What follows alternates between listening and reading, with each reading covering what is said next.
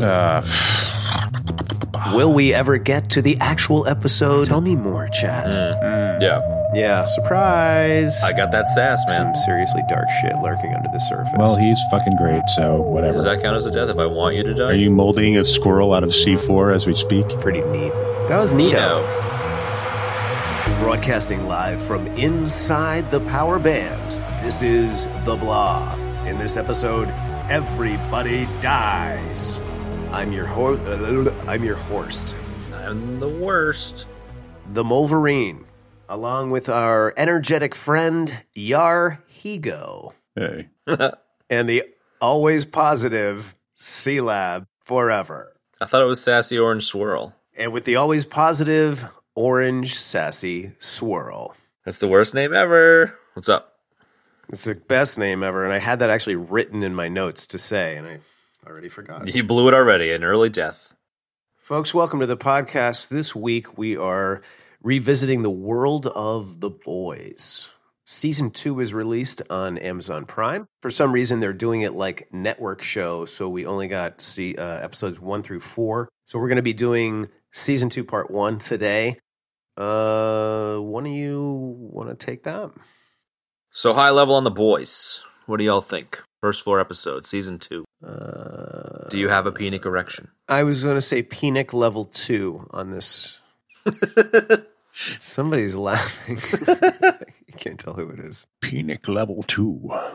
Uh, yes, Penic level 2 as well. Yeah. Yeah, I think same, same. I was. I, I'm not overly enamored with this season, and I was very, very enamored with the first season. I'm not hating on it, but I'm just yeah. It's very wishy washy. It's nowhere near as tight. I should say. That's my like ultra high level. I agree. There's well, uh, yeah. I mean, it's just there's plenty to talk about here. Um, before we go any further, Chad, this is not a derailment. I would just like to congratulate Zarhigo on as I went through the edit on the Zardoz episode. I really feel like your Sean Connery impression is It's pretty legit. excellent.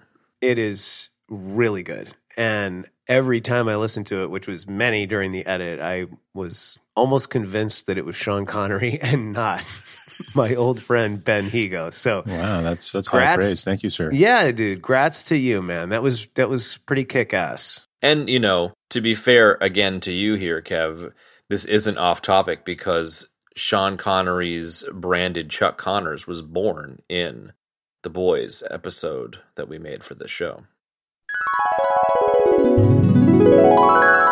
You know, if he ripped all of his clothes off but kept the like the long leather coat and like with the beard, the scruffy beard, total porn matrix. He, the only thing would be he would have to be have on is like a pair of like high top Chuck Connors or something. I'm trying to figure out what a Chuck Connor would be. It's a pair of Converse All Stars. One of the Chuck Taylors. Sorry, Chuck Taylors. Sorry, Chuck Taylor's. Holy Chuck shit! I just died Connors? twice again. Wow. You died again. the only thing that I could think of was like a Sean Connery, oh man. Chuck Taylor kind of crossover where they do like a sponsor, you know, like a, Wait, a collab. did you say? Did you say Sean Connery or Chuck Woolery? Sean Connery, Chuck Woolery collaboration to create the ultimate Converse.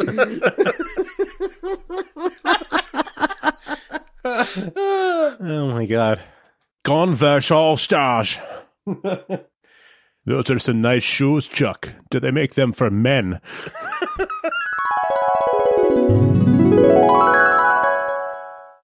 That's right. One of my notes for this episode was that note from that other episode. Chuck Connors, dude. That was one of my favorites. So far, our episode is mostly harkening back to previous episodes. Folks, will we ever get to the actual episode? Let's find out. yeah, level two isn't really. uh Jesus Christ. I will not take your go to level two with you. Okay, I got it out of my system. this is the messiest first five minutes of an episode ever. level two is not really a criticism. It's I don't really know where the story is going yet, and you know I'm enjoying the season well enough, and you know I'm kind of viewing it as it's basically more of the same. Uh, kind of if it ain't broke, don't fix it. I'm not really seeing any rapid, any wild departures from the first season. So yeah, I mean I'm curious to see where it's going. I'm not hating it. Um, I don't know if I'm going to end up liking it as much as the first season, but it might just be because the first season was like the first time I was introduced to this universe, and Mm-hmm. you know, this is I I made a note in my. Uh, I think uh, I think this season should be called "The Further Adventures of Stock Raven and the Gang." nice. I like that. Yeah, it's uh I, the response. He kind of gave the response, Chad, that I was going to give you. Or Ben just touched on it. It's it's that it's the second season, so it's not that it's not tight. It's just that the wow factor of the first season, meaning the first time we're introduced to this content, is over. You know, and you were a reader of the comic books. You talked about how different they were and how that the, the television program was much better and I think that it was, and we were we were we were hyped about it. Everybody was hyped about it. You know, I mean, I heard from every single person I talked to that watched this last year said it was incredible. You know, and I think so. I, I don't think it's so much that second season is bad. I just think that it's like you know, it's like you you come out of the gate and like everybody gets high on it, and then it's like you know, season two, it's like okay, we're we've come down, and you know, unless you do something really incredible in a second season of any television show, it's going to kind of feel that way. I think we had the same feeling on The Expanse. trying to think what else we did that had multiple parts. I don't know. I think The Expanse was the biggest one we've done. Um, so at any rate, it, that that's you know, like I, that's what I think about that. Tell me more, Chad. Chad, I will I will uh, add that the the story does seem less focused so far this season. Yeah. Um, it's kind of in a bunch of different directions, and I'm not sure how they're going to tie it all together, or even if it is. um, You know, I mean, maybe at this point, the first season is an introduction, and then the rest of this is like kind of more episodic or more of like a continuation story, like a you know ever evolving story where Maybe. like we're going to get to the end of the season. There's going to still be some loose ends and stuff that we need to wait until the next season for. I, I hope not, but Yeah. yeah, it does seem less focused. Yeah, I agree. I feel like this is pure speculation, but I feel like it's reasonably it's reasonable to assume Amazon's pushing them to make multiple seasons. You know, it wouldn't surprise me at all if they wanted to make two or three seasons and call it a deal and Amazon's like, "Oh no, no, no, no. We're going to be making six seasons." You know what I mean? Um I hope that's not the case, but it wouldn't surprise me at all. Yeah, like Amazon has the opposite problem as Netflix. like they're they're trying to like resuscitate and keep series going longer than they need to be, where Netflix is like constantly cutting them off short. Hmm. Yeah. Mm. yeah. But I remember seeing an interview with uh, whatever the dude was that did Lost, saying that the studio wanted them to make like fucking 10 seasons or 15 seasons. And they were just like, whoa, dude, we were thinking about wrapping this thing up like way sooner. And they settled on whatever it was, six. And Yes, it wouldn't six. it wouldn't surprise me if it was something similar, you know, where Amazon hasn't really found its Game of Thrones yet, and we've spoken in previous episodes about how Bezos wants a Game of Thrones like franchise, and I hope that that's not what's happening here because I feel like this could have been a, a real tight couple of seasons. But if they have this season as an episodic thing, like you said, Benny, or if they have this as a setup for season three and it's just kind of a whatever season, I just I'm not super pumped on that, and the looseness of it is just kind of so far the only kind of major disappointment for me. I just feel like season one was just super crisp and sharp and tight, and every plot point and interaction had purpose. And I feel like there could have been a bunch of shit cut out of this. Okay, a quick a quick note on that Amazon comment you guys made. I think looking for the next Game of Thrones is a really bad idea.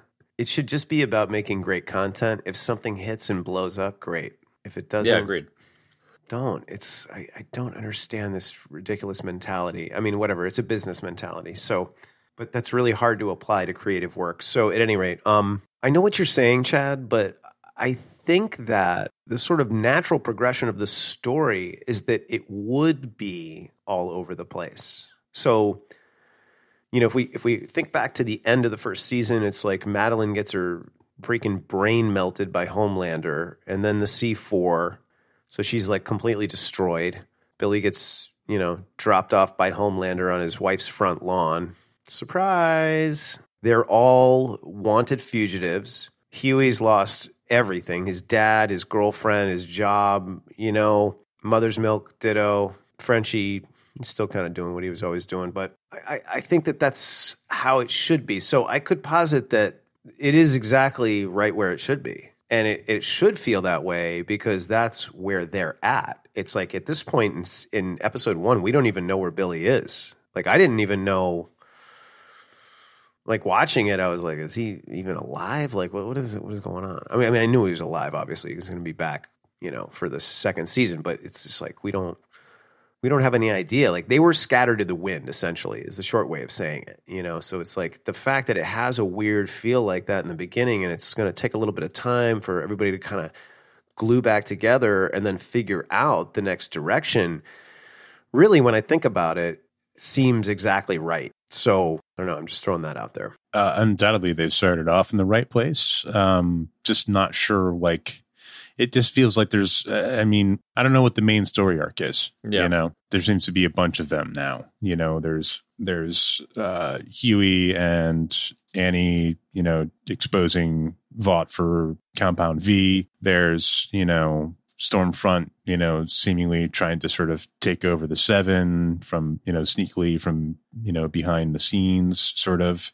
There's, you know, Kimiko and her brother finding her, her brother and all that. There's, you know, there's, there's like a lot of different threads and I'm not sure where it's going just yet. I mean, it could come together beautifully. Might yeah. Hopefully. I don't know. That's that's why I'm um at level two right now because I don't I just don't know. For me, my enjoyment is coming out of the little details of the series right now. You know, it's less about like what's actually happening and how they're but how they're dealing with what's happening. You know, just to to bolster that thought further, like you, you really need to walk into something like this with an empty head.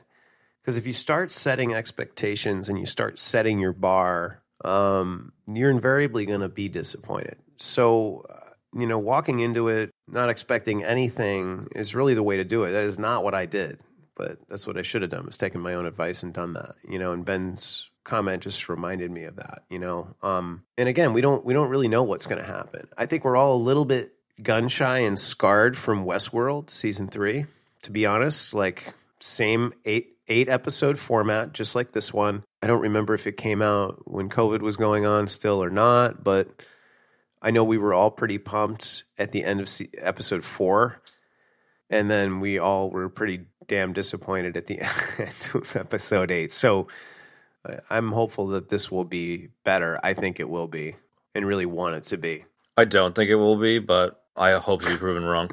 I really do. I really do hope to be proven wrong. Ladies and gentlemen, orange sassy swirl. I got that sass, man. Dude, kid.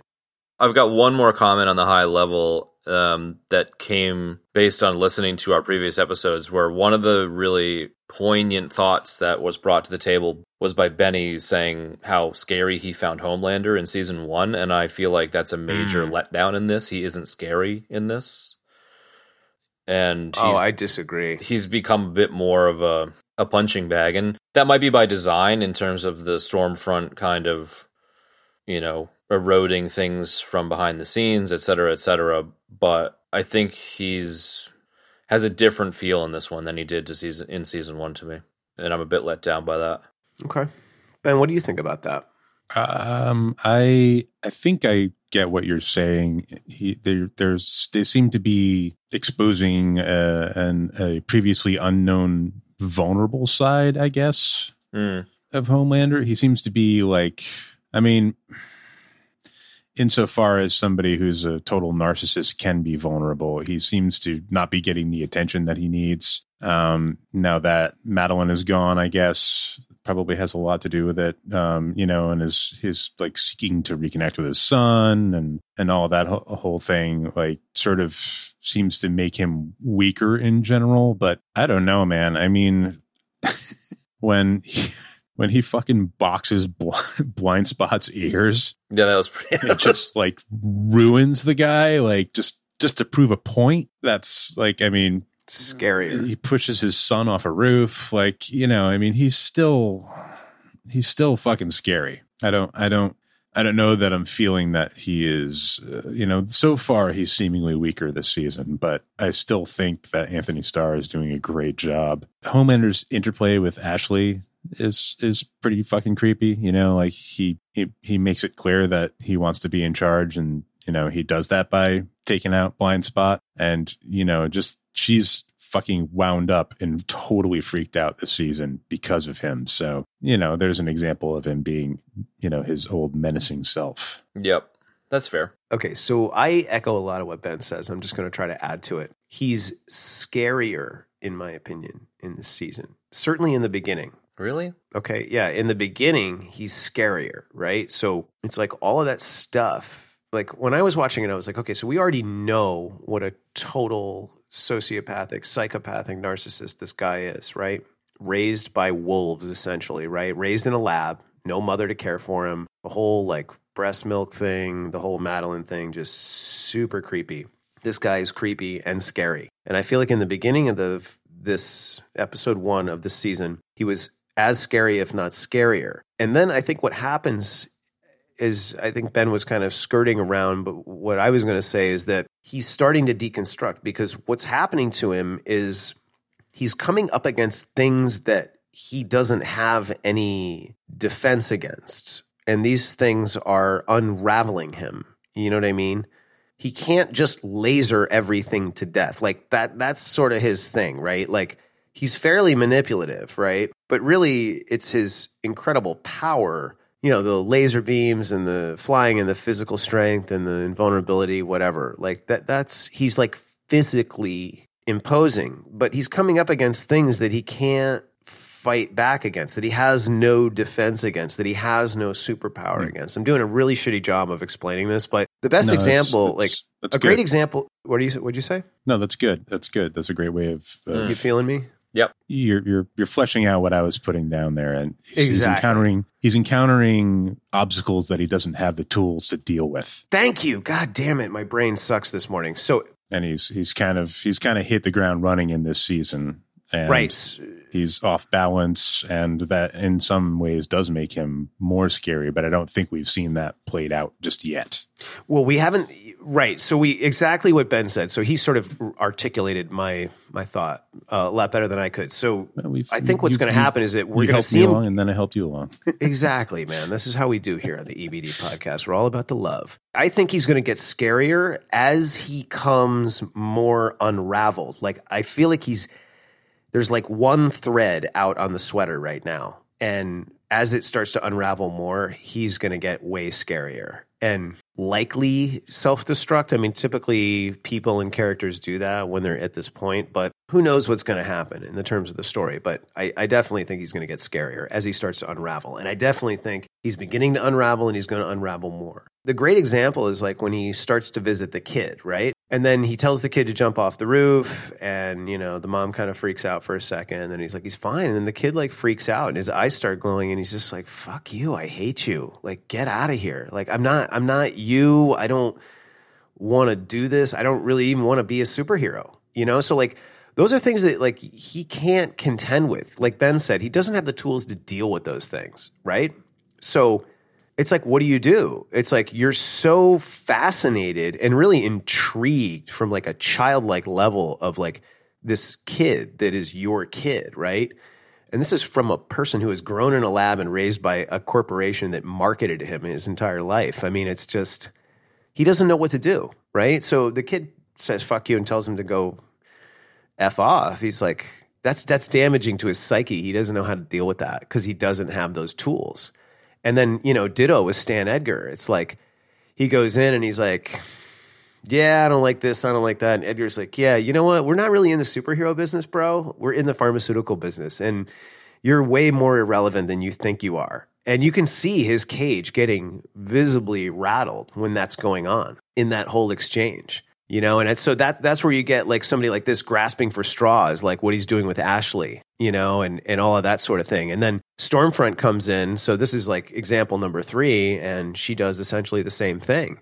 And then when he confronts her about it she kind of re-ups on that. So i think that like what's happening with homelander is super interesting. And i again like i cannot say enough about the quality of anthony starr's acting. It is just fucking stellar. I don't know. So, what, what do you think about that response that me and Ben gave you, Chad? I mean, is are you feeling that or what? Yeah, I think my initial frustration with the wishy washiness of Homelander as the season has developed, is clearly developing into him, you know, becoming either unhinged or it's like a setup for sure. Like, I, I get it. I didn't really take the Ashley thing and the smacking of that guy in the ears thing too seriously, but the way that you guys framed it, yes, it is good examples of that same level of psychopathy and whatnot. I suppose I just like was coming at it from the like, there's no airplane moment or there's no like blasting a fucking private jet at the end of episode one, season one, with like a child waving at you from the window moment. So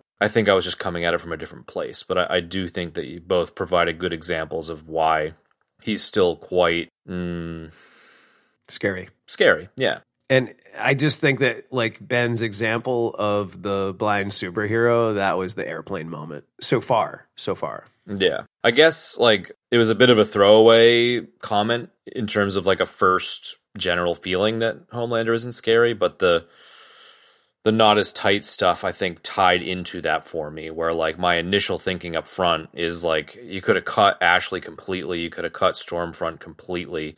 You could have cut Gecko completely and it would have just made more room for the main story. And I can explain all that later and like I'm not discounting Ashley and the actress that plays Ashley. She's great. But um, as we get th- go through the first four episodes, I can kind of explain that a bit, in a bit more detail. I don't feel like going further down this particular mine shaft is, Mhm. is is a good use of time right now. So I think jumping into another character would make some It sense. sounds like your reading of the comics has sort of colored your your view a little bit here because maybe you have a better idea of where the story is going. Yeah, potentially. I mean, the comics don't cover a lot of ground um in terms of story like you know season 1 of the show would would easily get you halfway through the actual totality of the story of the comics so there's not a hell of a long way to go necessarily but um Okay. Wow. Okay. but like is- we don't need to dive into her right now but stormfront is a good example of a difference where like stormfront is like a full-blown fucking nazi and is played by a dude and is part of a secondary group of heroes in the comic and has no real relevance. Like she's like full-blown fucking swastika or he's like a full-blown swastika armband nazi that hitler tried to kill.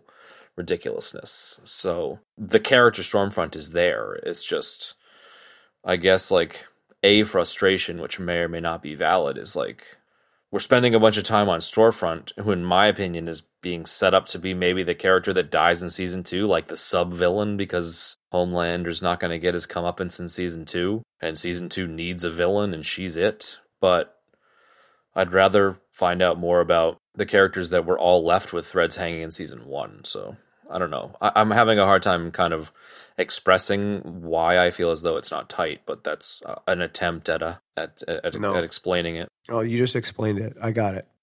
We can take that segue and and jump into characters. On what do you guys think about Stormfront as the new character? I don't have a ton of notes on Stormfront. Um, I feel like she is 50-50 with the with the quips.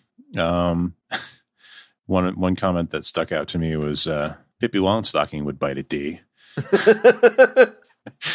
That was a good one. I liked that. But uh, sometimes she wasn't hit. I don't know. She seems to be uh, pretty fucking racist. yeah, Huh? Like that seems to be something that's driving her. And I had ascertained that before we find out about the woman who has since aged, who whose brother was killed by her yeah, back in the day. But you know, she like very. I was. I kind of got it where like she fucking is hunting down uh, Miko and her brother, and she just blasts them into that apartment complex, which is like seemingly in a predominantly black neighborhood. But she's just like destroying the fucking apartment complex. And like you know, she runs across a guy in the stairway and just like you know throws him out the fucking window for no apparent reason. So I kind of picked up on it at that point, but um, you know, so maybe she's not a Nazi, but is sort of like I don't know, a heavy duty racist. Well, coming from being clearly a, a character that has some sort of slow aging situation going on and as Yeah. a side effect of her superpowers, obviously. Um, she's definitely a racist. She's what's great about her and the actress that's playing her is that there's a you, you can you start to feel is certainly by episode four maybe three that there is like some seriously dark shit lurking under the surface i think part of that's with the reveal of her being liberty obviously but you know, you can kind of sense that darkness lurking underneath. Like at first, I was kind of like, oh, she's just kind of like a younger, you know, like all over social media, blah blah blah, like kind of right. thing. But then it's like yeah, with the social media stuff. yeah, exactly. But then as you go, like there's a really interesting kind of unfolding of this character happening. You know, it's like you start thinking one thing and then the, the way that she talks to everybody and the conversations she has with Starlight, you know. And then as a little bit more is revealed, like it just adds like layers, facets really to this gem of a character. I saw in passing somewhere that somebody was like, "Oh, Stormfront is way worse than Homelander," and I was like, I don't, "I'm not seeing it." And uh, you know, they're, it's slowly exposing itself. Yeah, I'm not sure how I feel about that, but I, I don't know either. I think they're both probably going to be pretty awful in their own special, unique ways. She's clearly much older, so yeah, I just don't get what that does the story. You know, like we've already got Homelander, we don't need another Homelander, and you know, we've already got Starlight, we don't need another person pushing the same agenda. Like I feel like she at the writing of her, not the actor or the character, but just the writing of Mhm. her is taking part of Homelander away from him and part of Starlight away from her as opposed to like focusing on Starlight and Homelander, you know? I just I don't quite understand the the placement of her. Uh because I don't think that's the locus. Like I think that oh shit, I think I just got it. I may may have just gotten it. I was trying to figure out for the life of me why Raynor kept saying right before her head exploded, like, "Oh, this is there's a it's a coup from the inside at vote or right vote vote." Did I say that right? Vought. Jesus, that's a death. Vote. Anyway, to finish my thought, that um, she keeps saying like it's a coup from the inside at Vought, and that's I think that's what's happening with Stormfront. Like when she first said it, I couldn't, I didn't see it. I was like, uh, no, because I was thinking like an employee from the inside, and then you know like you had Gecko stealing the compound V and all that sort of stuff. It's like it's a coup from the inside, and then now I'm thinking slash positing that she could be the coup from the inside. Now she's there, especially after that whole thing she that spiel she gives to Homelander about like social media and I have soldiers, you have followers, blah blah blah. Like there's something going on there. It it may be a coup from the inside, but I feel like she's trying to take the whole thing over. You guys with feeling me or what? Yeah, yeah. I'm not sure what, I'm not sure what her motivation is. I know what she's trying to do. I just don't know like why. I don't know what's happening yet. Does that make any sense? Yes, it makes a lot of sense. I think that's the beauty of it. Doing like the part one of these these seasons is that we don't know. So you know we can come up with theories and speculate and posit various different things. I was I was kind of hoping that Giancarlo Esposito's character was bringing Stormfront into the Seven as a plant to undermine Homelander and weaken him and and just kind of like distract the Seven and get them out of the fucking way so that they can push their pharmaceutical agenda with the U.S. military. That was my hope, you know. But uh, Chad, if I can jump in for two seconds, that's my theory number two on coup from the inside, going off what Raynor said. That he, Stan Edgar, brought her in as a plant to to help him kind of dismantle what was going on from the inside. Yeah. And, you know, it seems pretty clear that Esposito's character doesn't give a shit about the Seven because it's not the focus, and that like dressing down of Homelander in in the executive suite was a really great clarifying moment for like what Vought actually cares about. And like they don't give a shit about all the movies. They don't give a shit about the Seven or the collateral damage. They're just trying to get the pharmaceuticals into the government, you know, like into the military. That's where the money's at for them. So bringing Stormfront in as a plant to kind of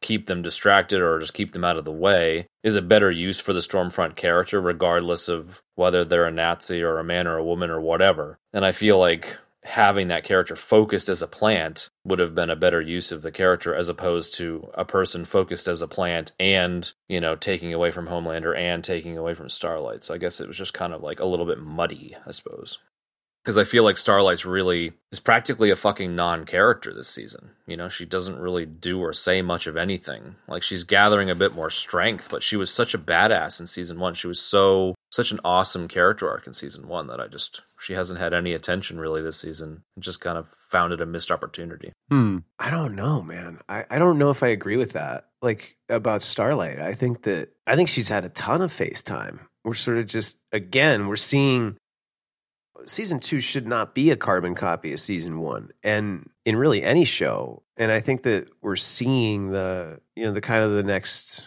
phase next level whatever i mean she went through deep whipping it out and being like, suck it if you want to be in the seven. And, you know, all of the things that she went through in the first one, you know, hooking up with Hughie and then he lies to her. And it's like, we're, you know, we're seeing a lot of the aftermath from that. You know, she was so starry eyed eh? In the first one. Yep. Uh, And now she's See what you did really, I want you. I want you to die. Does that count as a death? If I want you to die, yeah, could be a new category. Why you didn't you didn't like that pun?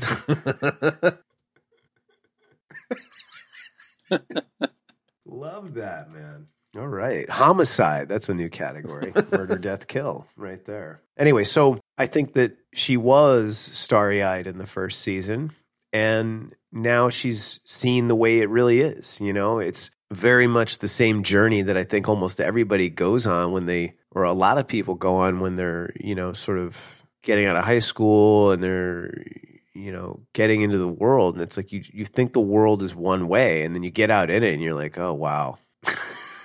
this is fucked up. you know what I mean? So I, I think she had that. Like it was like, oh, she's in the seven and all that. Then it's like deep and like she sees the way that it really is and how horrible it is. And then now it's like, you know, the kind of the aftermath of that. And now she's actively trying to get the compound V to expose Vought yeah, I mean, and help Hughie, who she's really struggling with because she was really hurt by him lying to her, you know? So I, you know, I, I still feel like there was a good amount of Starlight, and we still got four episodes to see more of Starlight. And yeah, I agree. She's a great character. Yeah, I think uh, she has an important arc in this season. She went through everything she went through to try and take Vought down by exposing them for using Compound V on kids. And at the midpoint of the season, this has not had the effect that we would, you know, or that she and Hughie would hope it would have. It seems like they kind of, you know, took some heat for a minute and then, you know, Giancarlo Esposito sort of managed to like, you know, redirect and slough it off. So it's just not having, uh, thus far, that plan didn't pan out. So, you know, I think we'll see what's going to happen going forward. There was the fucked up moment where Homelander uh, confronts her in the elevator, and the the hitherto unknown move of the ovary poke uh, was brought forth. Yeah, that's Um, weird. Yeah, I'm not sure where that's going because she totally convinced him that she hates Hughie, and then you know, literally the next thing she's on a road trip with Hughie and Mother's Milk. So yeah, I don't know. I think again, I think it's you know we're yet to see. playing both sides. Yeah, we're yet to see what's really going on. Yeah, I suppose you know. I think I, I, I spent a bit of time thinking about this before the episode, but I don't. It's pretty clear that the thought is not fully formed because I, I am not communicating properly what my issues are with this. I think really my my biggest frustration is the Stormfront interaction with with Starlight. You know, like Starlight is the new kid who everyone thinks is a goody two shoes because she kind of is, and you know she has exactly what you just described as the arc of like she went through some shit with the deep. Now she wants to take down Vought. She got the Hughie thing. Yep, totally. Hughie lied to her. Yep, totally on board with that. And then Stormfront comes in and is just like, you know, you're the fucking Vought girl. You know, stop being such a fucking corporate shill. Fuck you. And it's just like, it just detracts from the arc. You know, like it's just it's just a pointless fucking detraction, I guess. And that was where there was just like a. It just seems like there's a lot of wasted time in this. I'd rather spend more time with Starlight and more time with them. But I'm just beating the same dead horse. Yeah. So. Yeah, that's fair. And she does seem to have like her um her reaction her confidence level seems to be sort of all over the place. Like, you know, she seems to kind of even though technically Stormfront is the new kid on the block, she seems to sort of demur to Stormfront. Yet at the same time, like there's this game going on with her and A Train. Yeah. And, you know, she sort of finds her feet with A Train and, and tells him what the fuck is up, puts him in his place. So she's a little wishy washy, I guess. Mm. Right, but I think that's because this is operating in that way in reality is not her wheelhouse. That's not where she came from. So she's had to learn all of this stuff since she joined the Seven, since the first season. So now we're seeing her actually having to execute that stuff. Like she's, you know, I mean, it's kind of interesting because she has followed her heart in a lot of the situations to do the right thing, like we saw at the end of season one. But then she has to go and sort of try to be as manipulative as everybody else in the seven to kind of further her own agenda of kind of taking it down. So she's that's not really her wheelhouse. So she's learning how to do that. And I think that's where that wishy washiness comes from, you know. She's like trying to work A train and, you know, kind of stumbling as she's she's doing it. So I think we're seeing, you know, again, everything seems pretty normal That's fair. in terms of in terms of what they're doing. You know what I mean? Natural progression, I guess, is what I'm saying. You know, so But the wishy washy example, I think, is I agree with you, Kev. Like, I I do think it's realistic. I suppose like where we left off in season in where we left off in episode four with kind of like we'll get to it later, but Butcher and Becca, and then Hughie and and Starlight. I just found it so odd that they would pull the same old hero loses everything bullshit trope with both Butcher and Hughie in terms of they both lose their their partners and and Starlight's like oh I'm so hurt and then ends up on a road trip and then ends up in a bed and then says goodbye Hughie forever. Like it's just it's just just seemed so fucking pointless. Like why go on the road trip, you know? Clearly they're gonna probably have the like everyone's back to fucking together and everyone's in love same old same old, but I think wishy washy is a great way to describe some of the uh the writing decisions in some of the character arcs. that that I can get down with more. it's got to come back in some way, and they're going to obviously change it. But uh, where we are in episode four, I just kind of uh, left with a bit of a shrug. Fair enough. I mean, look, I didn't. I mean, I, I, I set this show at Penic level two, right? So that means that like I'm not super, I'm not super stoked.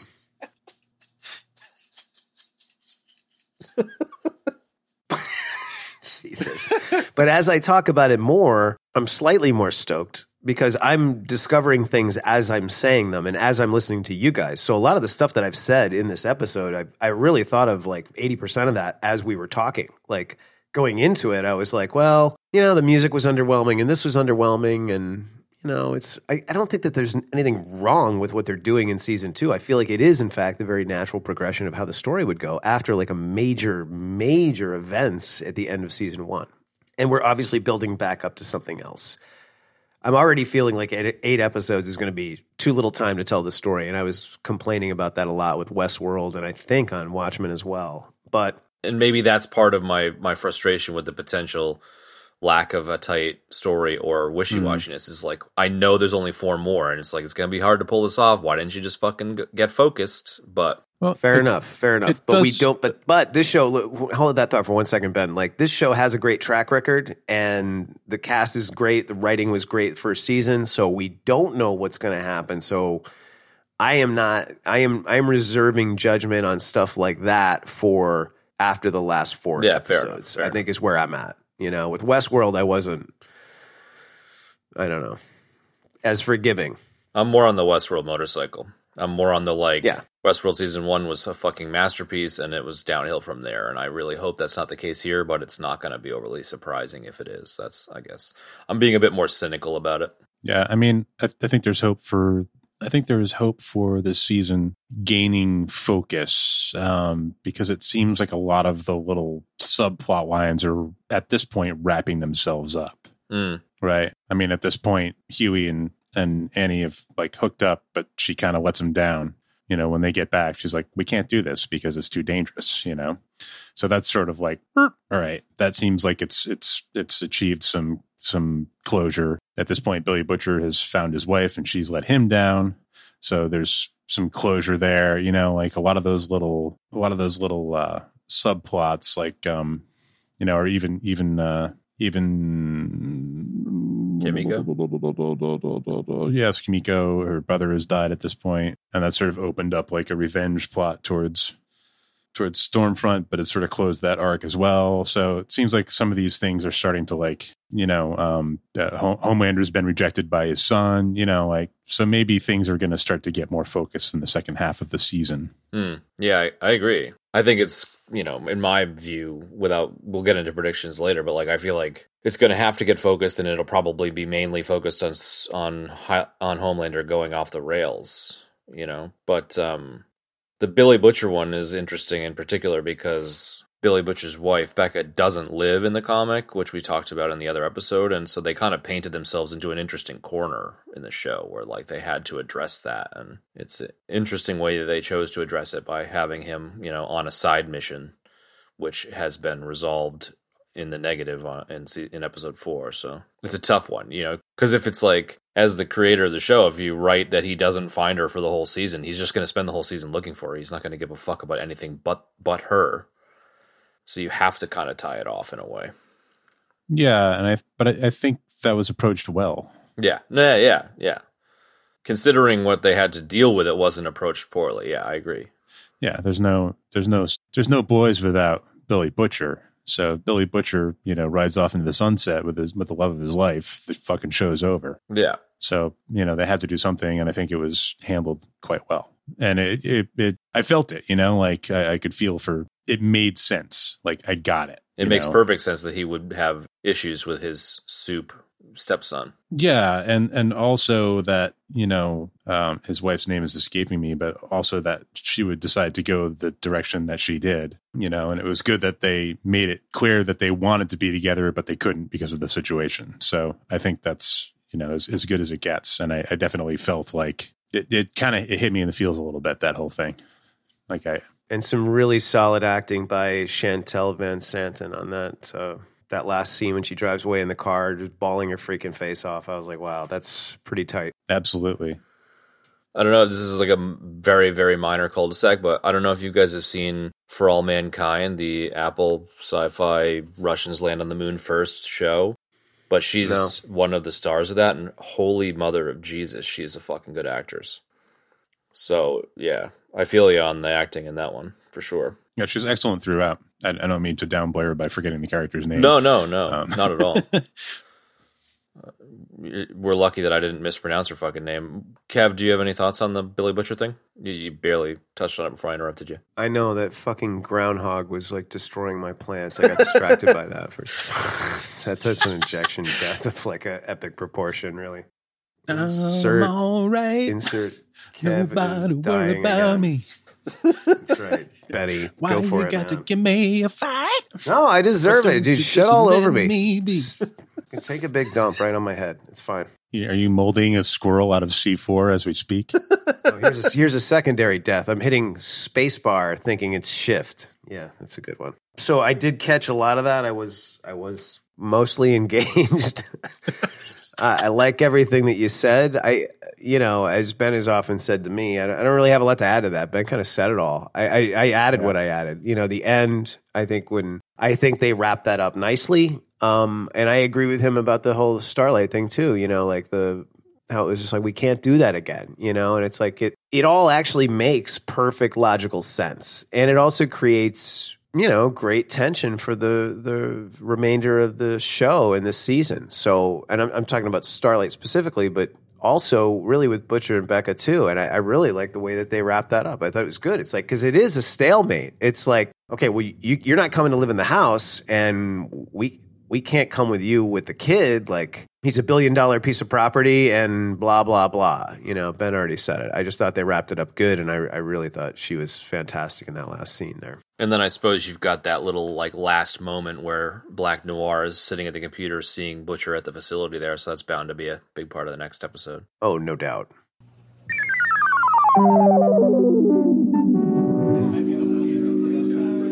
Alex, you're stinking up the kitchen with your stupid lasagna. I just want a coffee. I had that more of like that like kind of cheesy PBS pledge drive kind of thing in my head where it was like, you know, for $2. Here are some great ways to listen to this great podcast, but I'm not going to talk about that. Here's Chad. Just like thanks, Kevin. No, and here to talk about that is algorithm. While you're off in space, traveling to the nearest ring gate, you could be donating to Everybody Dies podcast. Yeah, exactly. And for a pledge of just one dollar, you'll get this wonderful nothing burger. Yeah. Anyways, we wanted to. We just wanted to chime in and ask that you guys, if you guys like our show, please tell some friends about it. We're trying to trying to grow the show and make it more awesome for you guys. So we would love it if you could uh, to share us with a friend or jump onto iTunes and give us a rating or something because it helps. Yeah. Yeah.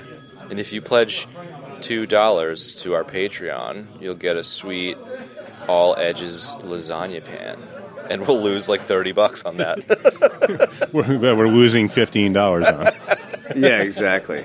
You know what we should come up with as a merch item is a patch. You know, let's kick it 80s style, dude, right? oh fuck yeah, like a space patch or something? Yes. Dude, That's such a great idea. Ben, I know you're all about patches, bro. so So about a patch, man.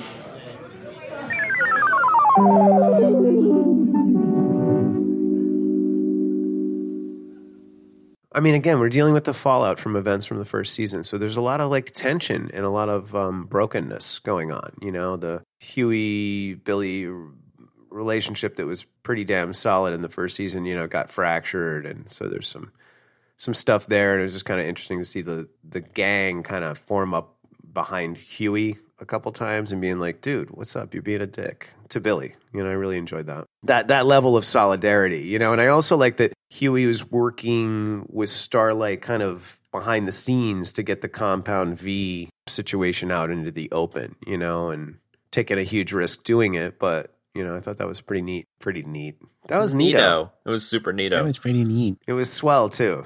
what were your thoughts on on Butcher, Benny?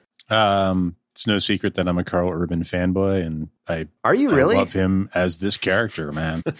he's more Billy Butcher than he's ever been, uh, with the mannerisms and the kind of half baked, you know, quips. And uh, it's great. He's great, man. One of my favorite Billy Butcher moments in this season isn't actually Karl Urban. It's the, the news report with the reenactment. Oh, that was pretty good. Oh my god, that was so goddamn funny. that was that was one of my favorite moments of the entire season so far, really. But yeah, but he's like, "Oi, shut your trap, you dumb bird, or else I'll bollocks ya."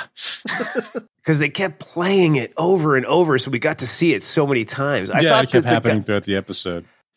Yeah, it's like the, the actor just does not get like you know they- they're trying to make it like the actor just does not get like that the fact that like a, a Brit would call a, a woman a bird. So instead of saying like dumb bird, he says dumb bird.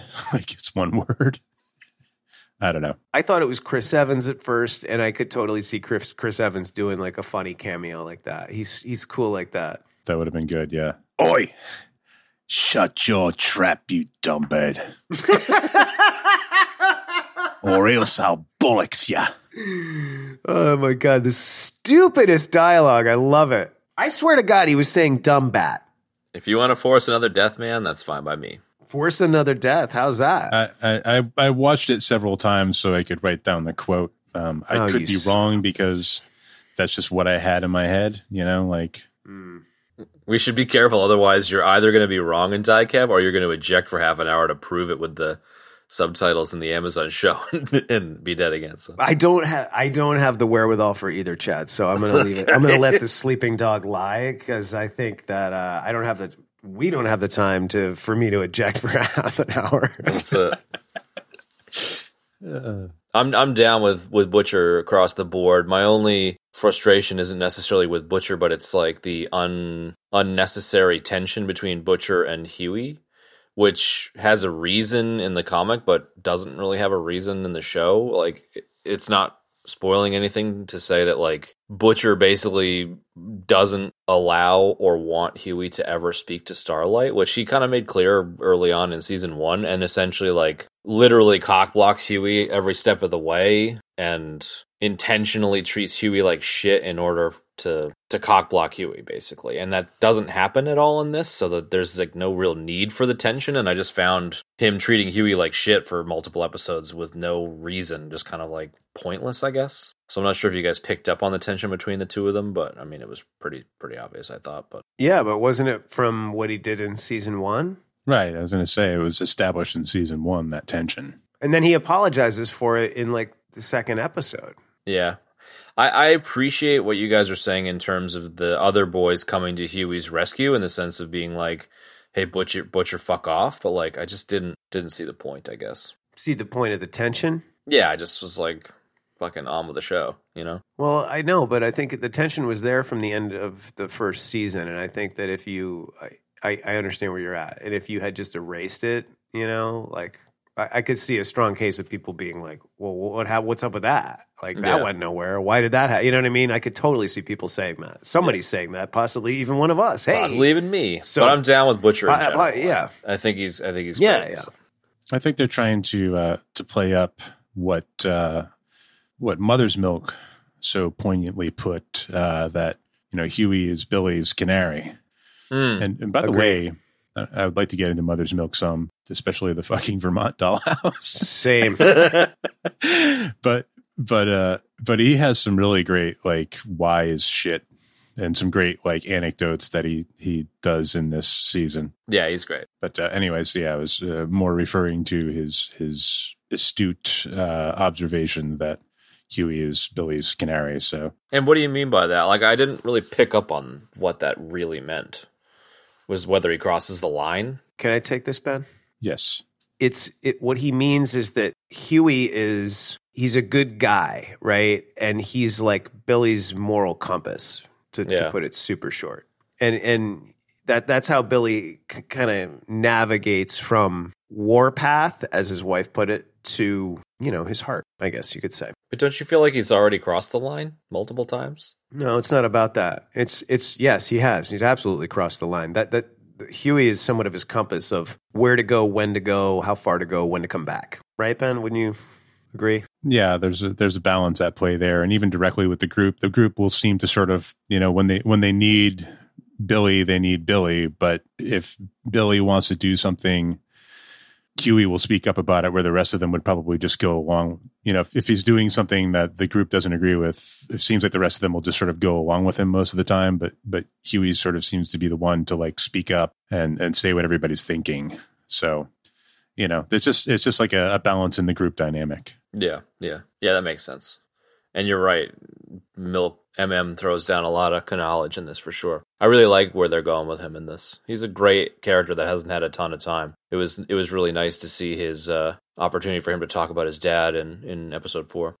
What are your your MM thoughts, Benny? It's really just I guess details that don't really matter. But you know, I I really enjoyed the uh, the conversation that he had with with Starlight in the restaurant, and he tells a story about the you know his dad in the ice cream shop, and you know like just he he has a lot of great little anecdotes and moments of wisdom in this season like that that are just you know I think they're a, a great fleshing out of the character. He he is like the mother of the group, sort of, you know. Yeah, yeah, no doubt. So it's it's uh it's just a further fleshing out of the character this season that I'm quite enamored with.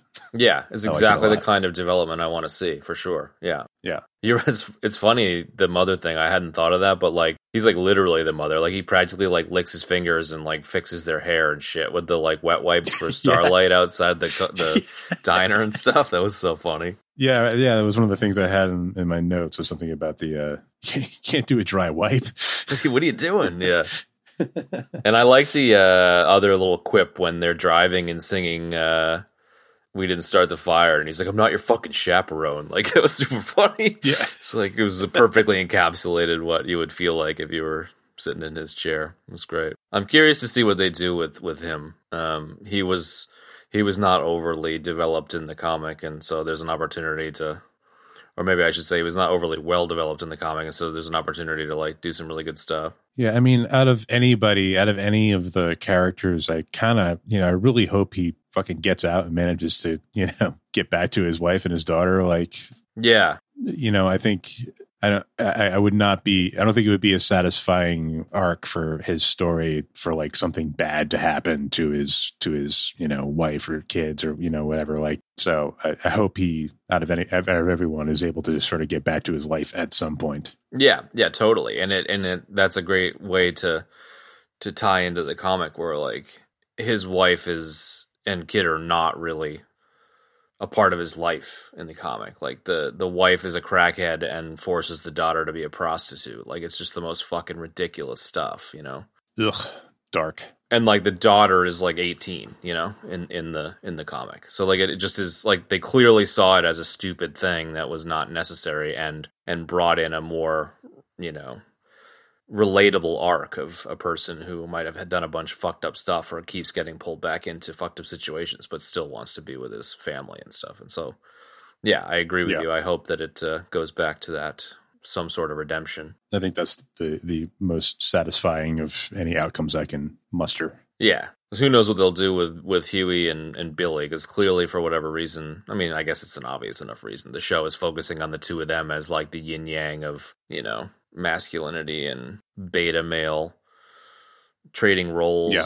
Fucking, their love lives have similar paths. Blah blah blah blah blah. But Mother's Milk's way more relatable. Yeah, absolutely. We didn't talk about the dollhouse though. You want to talk about the dollhouse? It's always funny to see the big tough guy doing something like dainty for you know his daughter, sort of. Yeah, Yeah, yeah, that was cool. I, yeah, it was it was all right. I'm sort of already fatigued on that trope as well, but yeah, I, I'm with you. It was cute. I feel like he's a he's a bit of a tea kettle though. Like I feel like him carving a fucking chest of drawers for a dollhouse is the only reason he doesn't like grab one of the automatics in the basement of the Haitian gang and just like start shooting everybody. like it's clearly uh, the only way he has to cope. Yeah, that they kind of show that where he, he explodes at Hughie for maintaining contact with Starlight, and then sort of like gets the better of himself, like gains control. But you know, I don't know if that makes any difference. But No, no, you're right about that, Ben. That- They're right about that, and I think that you know he's a good character. I was just going to say that like the the character writing for the show is really good. I really like all the characters. They have a really good mix of like flaws and heart. You know, like Milk, Frenchie, all of them. Really, I mean, I'm, I'm really just talking about the boys themselves. Even Kimiko, really, with the the uh, complexities with her brother. yeah, Totally, and just getting God, getting more of that backstory was just fantastic. Mm. You know, a lot of lot of cool stuff there. I was really bummed when her brother died. I was like, wait, what? No, kind of bummed me out. Uh, where do we want to go next? Frenchie and Kimiko, maybe. in this season, uh, I, I think Frenchie, I think Frenchie ought to give Madonna her '80s T-shirts back. You notice that he's always like it's like cut off, so he's got like a beer midriff, and the whole like collar of the T-shirt is cut out. like He's a funny dude, man. it's like he it's like he should have been in a like a stunt double for her and desperately seeking Susan or something. You know? Yeah, that's how they rock it in France, Ben. You know, I guess. Or who's that girl? There you go. that, yeah, that that is how they rock it in France, isn't it? I like him and Kimiko. I think they're a great, great couple of side characters. Definitely. I, I really like, uh, I just, good actor, great character, Frenchie. I'm not going to say much more than that. Alrighty then. Hasn't really been much of a focus really this season. Like he's kind of a bit of a fucking mess by episode four with the Kimiko stuff. So hopefully they'll spend a bit more time on on the two of them. You know, in terms of the rest of the season. But who knows? I mean, I think it's pretty obvious they're going to set Kimiko up to take out Stormfront as revenge or whatever. But who knows? Maybe now that they've resolved some of the other side threads, that they're gonna, you know, seems like they're they're moving in the direction of playing that scenario out. Yeah, The Kimiko and Frenchie. Yeah, yeah, for Mm. sure. I thought it was interesting, for example, that like Homelander is sitting on a couch with uh, Stillwell watching Taxi Driver and him being like, "Oh, they have no respect." And then the last scene with Kimiko is essentially the taxi driver walking up to assassinate the dude at the podium Stormfront thing. Like they're clearly hearkening to the to the Taxi Driver Mm. movie a bit there. But then again, Frenchie catches her, man. That was that's Yeah. the great part about him. He's all passion, you know. He's he's a great combination of like heart and passion and you know, being a bit of a maniac too. You know, so and then when he tries to kiss her, you know, like Yeah, it's like not the right move, bro. no, not the right time for sure, man, you know. He's a bit of a mess.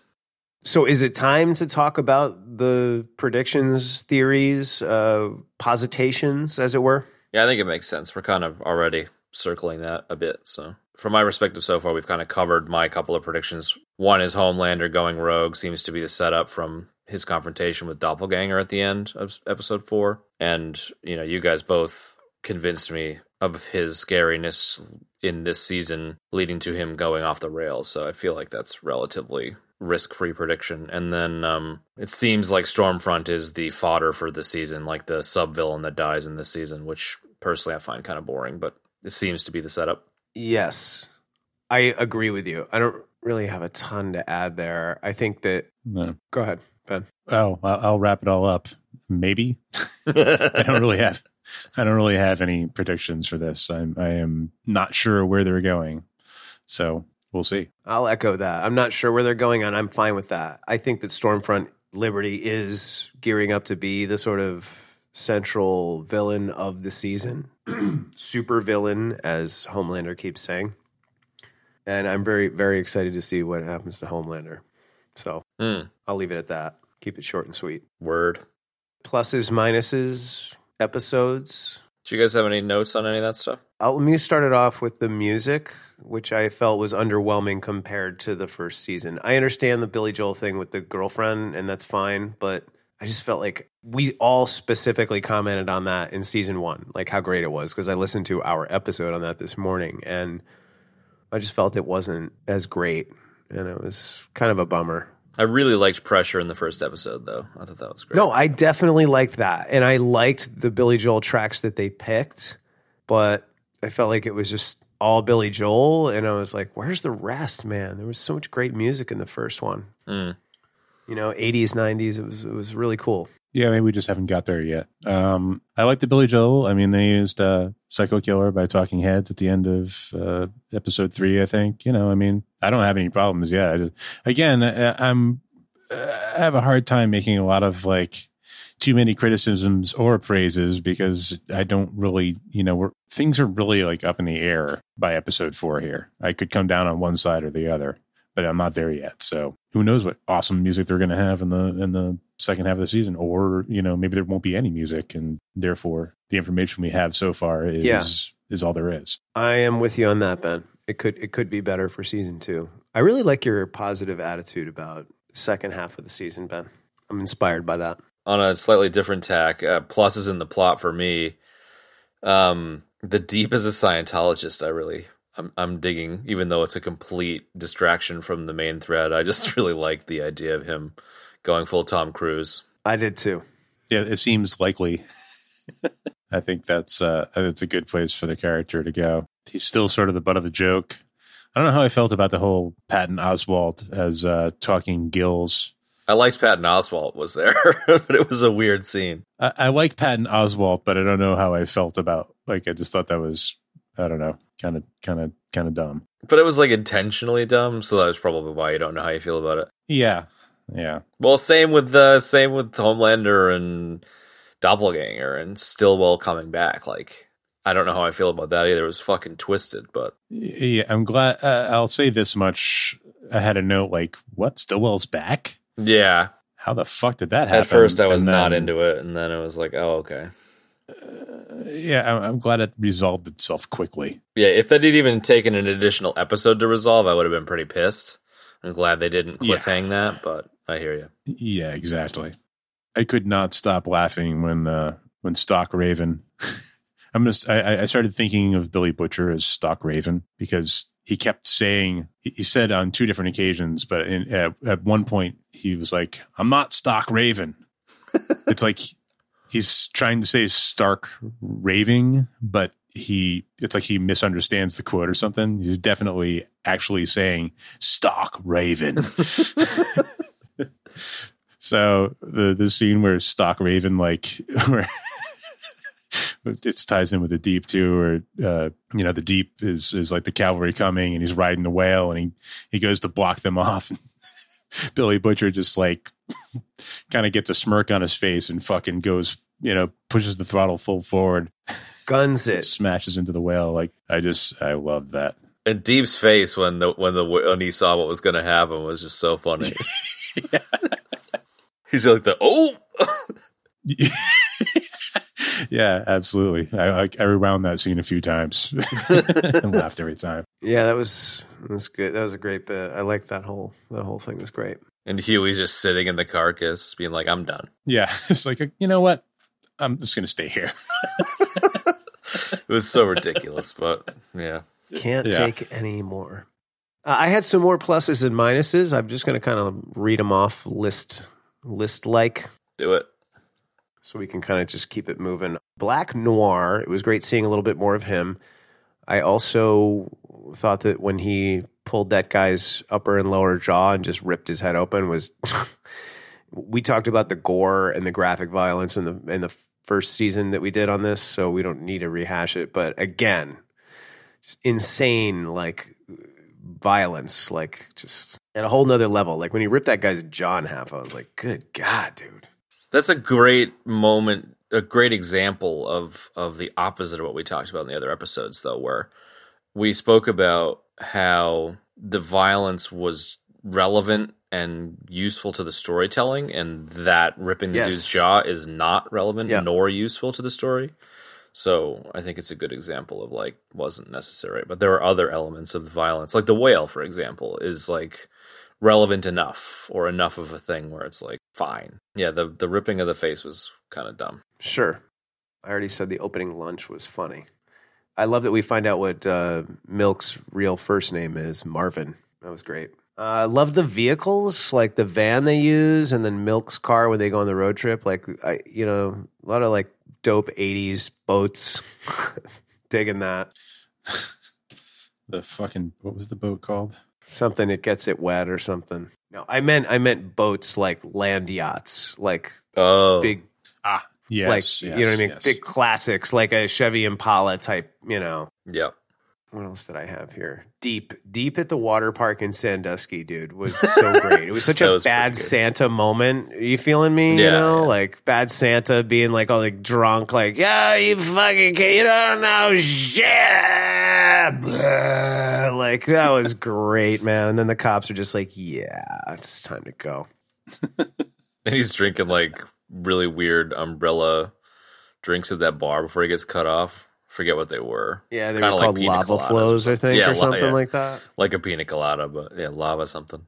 What was with the fresca? I thought that was funny. I just don't makes know. me fresca always makes me think of Caddyshack. I can't help it. Yeah, Don't know what was up with that. so it's something to do with that Scientology cult. Must, yeah. That was interesting. Becca wanting the kid to be normal. It's kind of an interesting plot sort of element. Makes sense in a way. Makes a lot of sense, but just super interesting in the scope of like everything that's happening in this whole world of Vought and like all of that. You know, I was like, hmm, how about that? When it clearly worked. I mean, the kid is like, you know, I don't want to be a superhero. F off. Like, you know, I think uh, that was about all I had. I really, I just thought the superheroes were just this. This season really accentuated how marketed and how completely just messed up they all are. You know, like, and I just, I, I enjoyed that, and it was very disturbing as well. You know, so yeah, those are those are my Yeah. only other little highlights, Oh, lowlights. like a girls get it done campaign. yeah, yeah, it just like Just all that it- silliness and seeing Starlight have right, yeah, seeing Starlight have to like plow through all this shit and like yeah, Yeah, and and sort of a Stormfront sort of being like on point by sort of like having enough and being like, you know, it doesn't matter. Like, you know, if you're competent at your job, then then that's all that fucking matters. It doesn't matter if you have a dick or a vagina, you know. Mm. absolutely. sort of pointing out that this is all just stupid hype bullshit, you know. Which would have been a great, which would have been ex- exactly the same scene. Would have been great with Starlight doing that, but I guess it's a little not in character for her. Yeah, I think at that point she's trying to keep her head down a little bit because of what she's up to. Yeah, yeah, You know, so she's pretending to like pull the line, you know. yep. Do you guys have any thoughts on the Maeve and Elena Homelander outing her as a lesbian thing? Snore. I hated the whole thing. I hated the girlfriend in the first season. I hated her as much in the second season. I just was like, this is so unnecessary. Unless they spend more time with Maeve and like Maeve actually goes to the light side of the Force. Oh fuck, I'm dead. You know what I mean? Yeah, Like if if Maeve actually gets an arc where she goes to the light side, like I'm on board. But she has given been given so little screen time that who knows? Yeah, and I, I think that's probably it. That she has so little screen time, and like I felt like the dynamic for with the girlfriend in the season one was just dumb. I hated the way they set it up. It was just all of it was stupid, and it was a, it was sort of moving in a little bit better direction this time. But it was all just so cliche trope, cliche trope, cliche trope. I was like, get get, get me out of here. I want to die. Yeah. Um, I don't know. I, I maybe I'm being harsh. I don't know. I just That's fair enough. the uh, It didn't go anywhere. No, I I, I kind of felt the same way. Um, it does throw a little bit of you know menacing backstory in for uh, Homelander again, though, where you know she sort of confesses that the reason she's been you know trying to stay away is because she's afraid that Homelander's going to kill her. You know, Yeah. Yeah, she's not being heartless about it. She actually is trying Right. to protect her. Yeah. Yeah, no, I appreciated that, and I really dug the story. What I don't like is that in season one, she was just like, you know, uh, Maeve, we're not doing this again. I can't do this, you know, da da da da da. da. And then it's like, hey, you know, my number was on your emergency contacts, and it's like, oh, okay, glad you're here. Hey, let's talk about this little statue and stuff. You know, like, ugh, barf, vomit. Get me out of here. I just was like, no, no, no, no, no, no, please, no. I can see them setting Maeve up to be the uh, roadblock to Homelander when he comes unwound. Maybe that's what it's all setting up. Could be. Like she actually steps in and slows him down or puts a stop to it or something. Yeah. I mean, I'd love to see him, see her beat him, Mm, yeah. beat him up. I, w- I would also watch that. yeah. There's, uh, I think there's undoubtedly a conflict coming there. How it's going to unfold, no idea. I think the only other kind of negative I've got is, um, and hopefully they they spend some more time on it. Is I find the Vought's military thing and the corporate stuff is way more interesting than a lot of what's been focused on so far. So I, I hope that they spend some more time on that because you know one of the biggest pluses in the plot for me are the supers aren't the product and it's pharmaceuticals. I find that a really interesting thread. Hmm. What did you guys think about uh, friend of the show, Giancarlo Esposito, showing up? I love him. He Yeah. feel like he's in everything. I thought And it was I would, great. s- I, I could make a great argument that, that we've got Giancarlo fatigue, but I don't have any fatigue. he was, gr- he was in The Mandalorian. He's been in everything, man. Lately, I feel like he's popping up everywhere. My initial reaction was like, "Oh my god, really? Like he's in this too?" But then I was like, "Ah, yeah. Well, he's fucking great, so whatever." Yeah, and he killed that scene with with Homelander. Yeah. and I I was like, oh wow, holy shit, he's in this, and I was like, wait, wasn't he? His character in that was still Stillwell giving her a promotion, so I don't know if it was Esposito. It must have been, but there's like a one minute scene with her getting a promotion in season one. He had a super short scene in season one. Ah, I didn't. Well, I didn't remember that. No, I didn't either, but I was like, did, I, I remembered her getting a promotion from the boss, and I was like, it must have been him, but I didn't specifically recall. But yeah, I, I was on board. I liked him. I think he did a great job. I think it's interesting how often these shows and movies, just like our, you know, mini-sode on Dune, where we talked about how Oscar Isaac's in fucking everything, and what's his name? What's, uh, no, what's, uh, Momoa. Beast Rabin? Bautista. Bautista. How Bautista's in everything too. Raban, Rabin, whatever. It seems like everyone's in everything these fucking days. It's like surely there's more than ten actors out there. And yet there's not. Um, one thing we didn't touch on at all is the A Train thing. We don't need to go into any great detail, but I feel like he's just he had a heart attack and now he just kind of like stands around panting, not fucking doing anything. It's kind of a weird, weird character arc there. I'm not a fan of A Train. I I don't know. Maybe I don't. Me not liking the character is a testament to how good the acting is. We did touch on that in another episode about like how you were younger. You'd like, oh, I hate that guy. It's like you don't hate that guy. You hate the character. He did a good job. Yeah, he did a really good job. So I guess I got a little bit of that going on with A Train, but I don't know. Like he's. I mean, yeah, he's annoying. Like he's he's he's supposed to be. He's annoying. He annoys me, and I I guess it's a testament to the quality of the acting. And I don't know. I wish it's like. I, I also was kind of feeling like would they just tie him up or not? I feel like they are, but it's like happening so slowly, and he didn't get a ton of screen time so far in season two. And I don't know. It's just like I don't know. I kind of feel like kill him off, send him away, or give him more. One or the other. Yeah. Yeah. Shit or get off the pot. Thank you. You get a good little peek into his uh, motivation when when he sort of uh, he has that conversation with Starlight and he kind of checks her privilege, being like, you know, you, you're you're killing the money. Like only somebody who came from money would would do that. You know? Mm, mm. So you, True. you kind of Very true. you know that gives you a little peek into who he is really. Absolutely, Ben. on that um there's a really weird behind this not behind the scenes like there's a really weird like interview mm, thing on the extras where like a, a woman interviews a bunch of the cast and the creator and like there's like some interesting stuff in the middle and then there's just some really fucking weird stuff where like the interviewer is like asking if they want to die by laser eyes or by Popclaw sitting on their faces and all like watching watching fucking Karl Urban be like, yeah, laser eyes, thanks. You know, like it's just such a weird thing, but What was this? it's like on Prime. There's like a uh, extra. That's oh, like- I didn't bother watching any of those. I was like, yeah, no. I, I feel like those are going to be dumb. you should check it out just for how fucking weird it is. But um, Yeah, it sounds like I don't know. there there's a scene or there's a question asked of uh the A Train actor who I don't know his name. I apologize.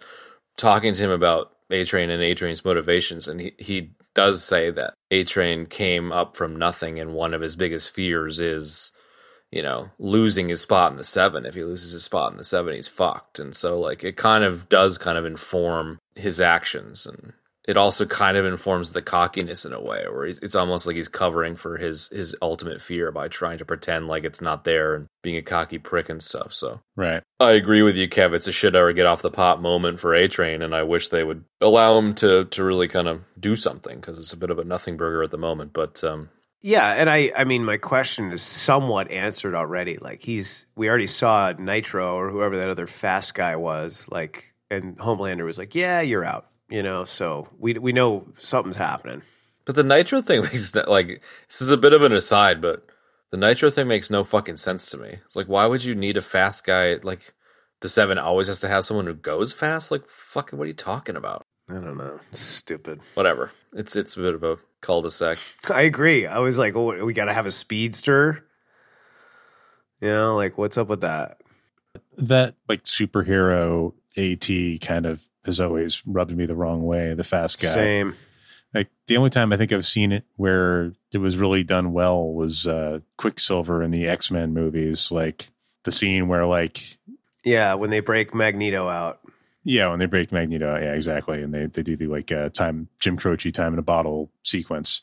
Mhm. Um, I thought that was quite a quite enjoyable usage of the fast guy trope. But other than that, it just doesn't appeal to me. it's just silly. Yeah, the the fast guy trope seems like a, you know, very much seems like you know the Stan Lees of the world sitting around a table in the '60s, being like, "What can we do?" And it's like a very '60s ish idea, which is just like, what a guy that runs really yeah. fast. Whoa, Cool. What else could he do? Nothing. I think that what I mean, I I get what you guys are saying. I think I like what DC's done with the Flash. I think creating the Speed Force and like that that's a really interesting way to flesh out that power and that character. But yeah, I agree. The speeding thing is just sort of whatever. Kev's at the end of his tank, ladies and gentlemen. All right, so can we put this thing to death or to I've got, I've got no more notes, so we should wrap it up. Do we have any nuggets? Anybody? I got no nuggets. You don't have any? Nope. Um, I had a couple little ones. Uh, I think the Patton Oswalt was sort of a nugget, but I don't know. It's kind of obvious. Uh, I thought it was cool that he would do a little little bit part like that. I did have one other, and it was if you pause, if you wanted to really nerd out, pause the show, look in the background as Hughie walks out of the pawn shop for the first time. There is a poster on the wall featuring Liberty for a feminine hygiene product called Autumn Breeze. A douche. Yep. Yes, that's amazing. Uh, Right? Wow. Yeah, because when he walks through the pawn shop, you can see there's a lot of comics, comic related items, what have you. And that's one of the items up on the wall. That's funny. No kidding. There's a I, I think I do actually I want to sneak a nugget in here where I saw somebody on Twitter I think um sharing that he was watching the, the latest episode with his girlfriend and as they were watching the scene where Annie and Hughie are like walking up the escalator or whatever at the end of the episode where she basically breaks up with him there's a girl in the background, an extra who's pretending to eat a hot dog, and she just is like holding a hot dog but not actually eating it and just like faking it, and it's quite funny. Nice. I love things like that. You know I'm digging down deep in the in the bottom of the barrel when that's my nugget. Why? That's a good nugget. Anyway, no ratings, Nah, deaths. deaths. I got a Star Wars death. You had an ejection death. God, I had th- I had a lot, and they were terrible grizzly deaths as well. Ben had none. Mm, I, I poked myself in the neck with the gom jabbar when Chad Oh, said that's Rabin again. nice. That's right, you did. mispronouncing Beast R- Rabin. Yeah. You said Beast Rabin, and then you corrected yourself and said or, or Raban or whatever. but Whatever. It was too funny. late. The minute I heard Rabin, I was like, "Ugh." I like it. With a gom jabbar. I, I had to kill myself with the Gom Jabbar to avoid doing that. I, pro- I I want you to be called the gom jabbar for in at least one intro. It's too good. Yeah. Uh, you want him to be called Gom Jabbar in the in a in an intro? Is that a new name for Jarhigo? Just just once, maybe for the Dune episode or something. Dude, you know you can't say something like that to me and then say, "Dude, only once." And that's true. It like completely jumping back. I just love that Elizabeth Shue showed up, even if it was the fucking weirdest scene in the universe. Uh, yeah, that was super weird with the doppelganger. It was nice to get a Elizabeth Shue cameo though. Like she was so great in season one. No doubt. Can I finish my deaths? Yep. of course. Yes, uh, I agree. Elizabeth Shue, great. I bitched about how she died, and there was no more Shue in the first uh, season, so I was happy to see her again for sure. And the whole breast milk thing was just Weird. next level weird. So weird. Uh, I I had a Ben's uh, death similar to Ben's. I died on a mispron well, I died on a mis- mispronunciation of uh, Vought, and then a, a new category of death. I said so a pun that was so egregiously bad that Chad wanted me to die. so that's that's true. a, now a thing. And then I had a uh, I ejected myself later on in the show when I noticed groundhogs were destroying my garden, and um, I was watching that and getting pissed. And then Chad had a Star Wars death. There you go. Anyway, in closing, um, I got a shout. I want to just remind everybody that the Rolling Stones are releasing their new album on Tuesday, and it is a.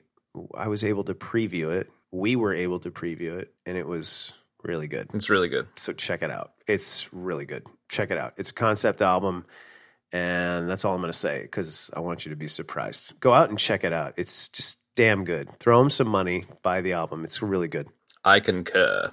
Yeah, Chad concurs. That's all I got for shouts. Yeah, yeah. Ben Ben concurs. too. concurs. Uh, what's what do we got next Go week? out and buy it. Zardoz commands it. Zardoz commands it. Zardoz and his duckfish. Next week we're doing Reign of Fire, Oh, dude. The best worst dragon movie ever. Christian Bale dragon movie. Penic level four. They live on death and feed on ash. I can't wait. I will see you later, or I will see you on another time. There you go, man. So long, folks. See ya. That's going to wrap up this week's episode, folks. Thanks for tuning in so much. You can find the show notes for this episode in your podcast app of choice or at our website, ebd.fm forward slash episodes forward slash 72. If you'd like to support the show, there's a couple great ways you can do that. As always, you can rate us and review us on the plethora of podcast platforms that are out there Apple, Stitcher, whatever. Also, please think about giving us a review as well. A written review really goes a long way to getting more people to listen to the show. You can find us on all social media at EBD Podcast. Uh, also, we're mostly on Instagram, a little bit on Facebook, but the conversations are mostly on Instagram, so please come over and join us. You can also make requests there, and we love chatting, and usually one of us is on, so jump in and join us. Thanks again for listening to the show. Hope you guys enjoyed this part one of The Boys, season two, and we'll see you on another time. Later.